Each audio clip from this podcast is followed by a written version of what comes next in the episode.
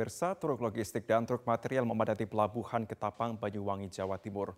Kenaikan jumlah truk angkutan berat ini disebabkan adanya pelarangan dari pemerintah terhadap truk-truk angkutan berat selain sembako dan BBM yang melintas mendekati lebaran. ASDP Pelabuhan Ketapang melayani dua jalur penyeberangan yakni jarak pendek dan jarak panjang. Penyeberangan jarak pendek terdiri atas penyeberangan Jawa Bali dan Ketapang Gilimanuk. Sedangkan penyeberangan jarak panjang adalah Jawa Lombok dan Ketapang Lembar. Saat ini terjadi peningkatan jumlah angkutan truk logistik dan truk material. Kenaikan jumlah truk angkutan berat ini disebabkan adanya pelarangan dari pemerintah terhadap truk-truk angkutan berat selain sembako dan BBM yang melintas mendekati lebaran. Kendaraan yang menyeberang dari Jawa ke Bali masih didominasi truk logistik, truk material, mobil angkutan sayur, dan travel Jawa Bali. Sedangkan dari Bali menuju Jawa telah padat arus mudik lebaran. Minam ini kondisi untuk ketapang normal, untuk ketapang normal. Kemudian untuk di Gilimanuk tadi malam memang ada peningkatan, yaitu peningkatannya di logistik. Logistik eh, karena kemarin memang eh, mulailah mulailah ada peningkatan tadi malam. Sementara itu penumpang pejalan kaki mulai memadati pelabuhan Bakauheni Lampung di mana mereka memilih melakukan mudik lebih awal untuk menghindari berdesak-desakan serta kemacetan. Seperti yang nampak di terminal perjalan kaki Pelabuhan Bakauheni Lampung, pemirsa, kepadatan penumpang pejalan kaki sudah mulai nampak. Mereka melakukan mudik lebih awal dengan alasan agar tidak berdesak-desakan dengan pemudik lain, serta menghindari kemacetan saat di perjalanan. Selain itu, agar waktu berkumpul bersama dengan keluarga di saat hari raya bisa lebih panjang. Dari data ASDP Pelabuhan Bakauheni Lampung, memang nampak lonjakan penumpang pejalan kaki yang cukup signifikan. Pada hari ini total terpantau ada 1.734 orang yang menyeberang dari Pulau Sumatera ke Pulau Jawa dan jumlah tersebut lebih tinggi dari hari kemarin yang terpantau 1.453 penumpang berjalan kaki yang menyeberang. Baru-baru ini beredar video viral yang isinya mengkritik bobroknya pembangunan infrastruktur di Provinsi Lampung. Video tersebut dibuat oleh pemuda asal Lampung Timur yang sedang menempuh pendidikan di Australia. Ya, kita simak informasinya berikut ini. Melalui akun TikToknya, Bima Yudo Saputro, seorang pemuda asal Lampung Timur, Provinsi Lampung, yang sedang menempuh pendidikan di Australia, mengkritik pembangunan infrastruktur di Provinsi Lampung. Kritikan Bima pun viral, bahkan sejumlah netizen pun membagikan fakta terkait kondisi jalan di Lampung yang menurut mereka sesuai dengan kritikan yang dilontarkan Bima. Namun setelah video viral, Bima pun kembali membagi kisahnya di dunia maya. Ia menyebut keluarganya ikut terdampak kritik yang ia lontarkan.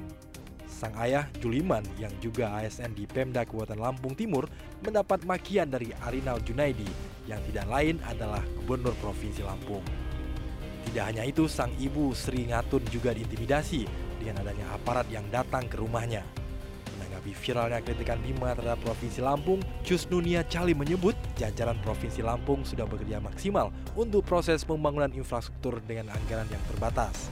Ia menambahkan, jajarannya sudah bekerja sesuai dengan tugas pokok dan fungsi serta sesuai tanggung jawab masing-masing. Malam bukan urusan sama Vira yang selanjutnya.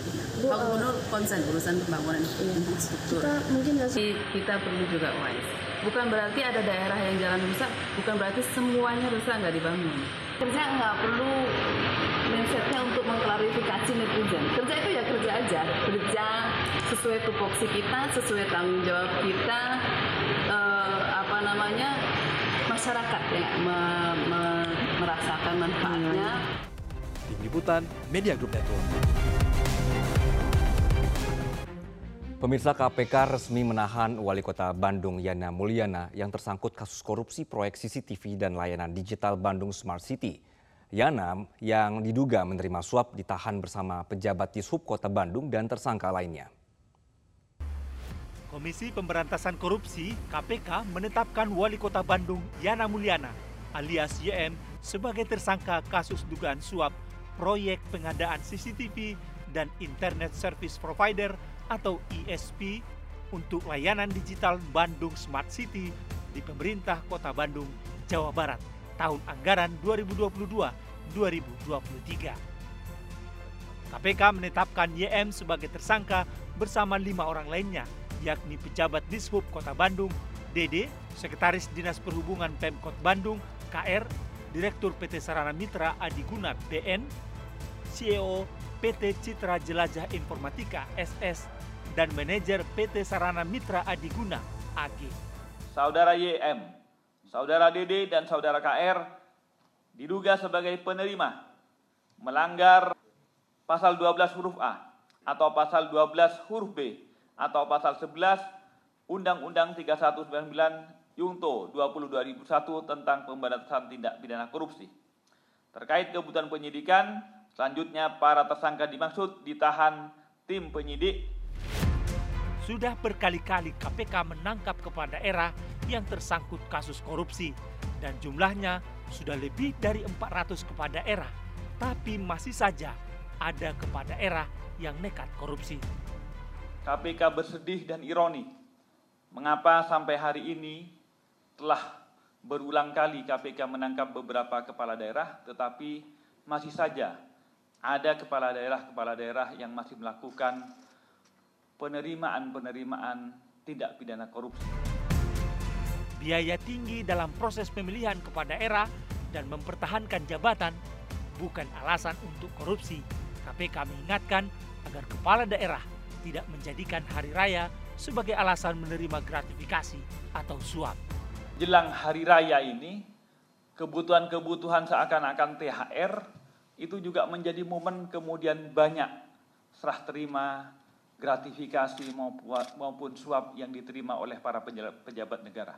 Oleh karena itu, sekali lagi KPK juga mengingatkan, mari kita rayakan hari raya, mari silahkan juga berbagi, tetapi dengan tidak menggunakan korupsi. Sebelumnya KPK menangkap YM dalam operasi tangkap tangan pada Jumat siang. Setelah KPK melakukan pemeriksaan dan menemukan bukti permulaan yang cukup sebagai tindak pidana korupsi, KPK menetapkan Yana sebagai tersangka dan menahannya mulai 15 April hingga 4 Mei 2023. Tim Liputan Media Group Network.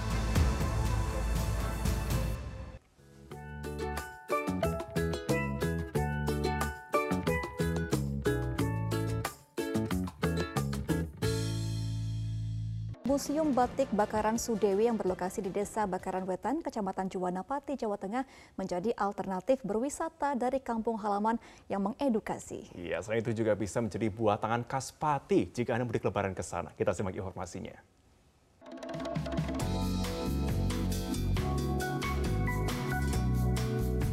Suasana di Galeri Museum Batik di Desa Bakaran Wetan, Kecamatan Juwana, Pati, Jawa Tengah. Museum yang baru diresmikan ini merupakan salah satu museum yang menyimpan ratusan motif batik tulis asli Bakaran, serta berbagai peralatan dalam membatik. Selain bisa melihat jenis dan motif batik tulis Bakaran, jika berkunjung, Anda juga bisa belajar membatik di museum tersebut. Kepala Desa Bakaran Wetan, Wahyu Supriyo, mengatakan museum batik ini ke depannya akan menjadi salah satu paket wisata di Desa Bakaran Wetan. Karena salah satu ikon Bakaran Wetan adalah batik tulis, Nantinya pengunjung akan diberikan edukasi tentang batik dan berlatih membatik. Di samping itu, keberadaan museum juga akan menjadi wadah bagi para pengrajin batik bakaran yang berada di bakaran hutan dan sebagian dari bakaran kulon. Nantinya, museum yang baru diresmikan ini akan menjadi pusat pemasaran batik bakaran. Wahyu juga menambahkan, wisatawan yang ingin membeli batik bakaran tidak perlu repot-repot untuk datang ke pengrajin secara langsung, namun mereka cukup datang ke museum yang sudah menyediakan ratusan motif batik bakaran. Harganya pun sama dengan harga jika Anda membeli langsung di pengrajin. Museum Batik ini menjadi sentral batik tulis bakaran untuk pemasarannya dan penjualannya. Jadi ke depan agar para pengunjung atau orang yang ingin mencari batik tulis bakaran ini cukup datang ke Museum Batik sudah bisa melihat ratusan uh, memilih ratusan motif untuk uh, dijual dan dipamerkan di museum ini.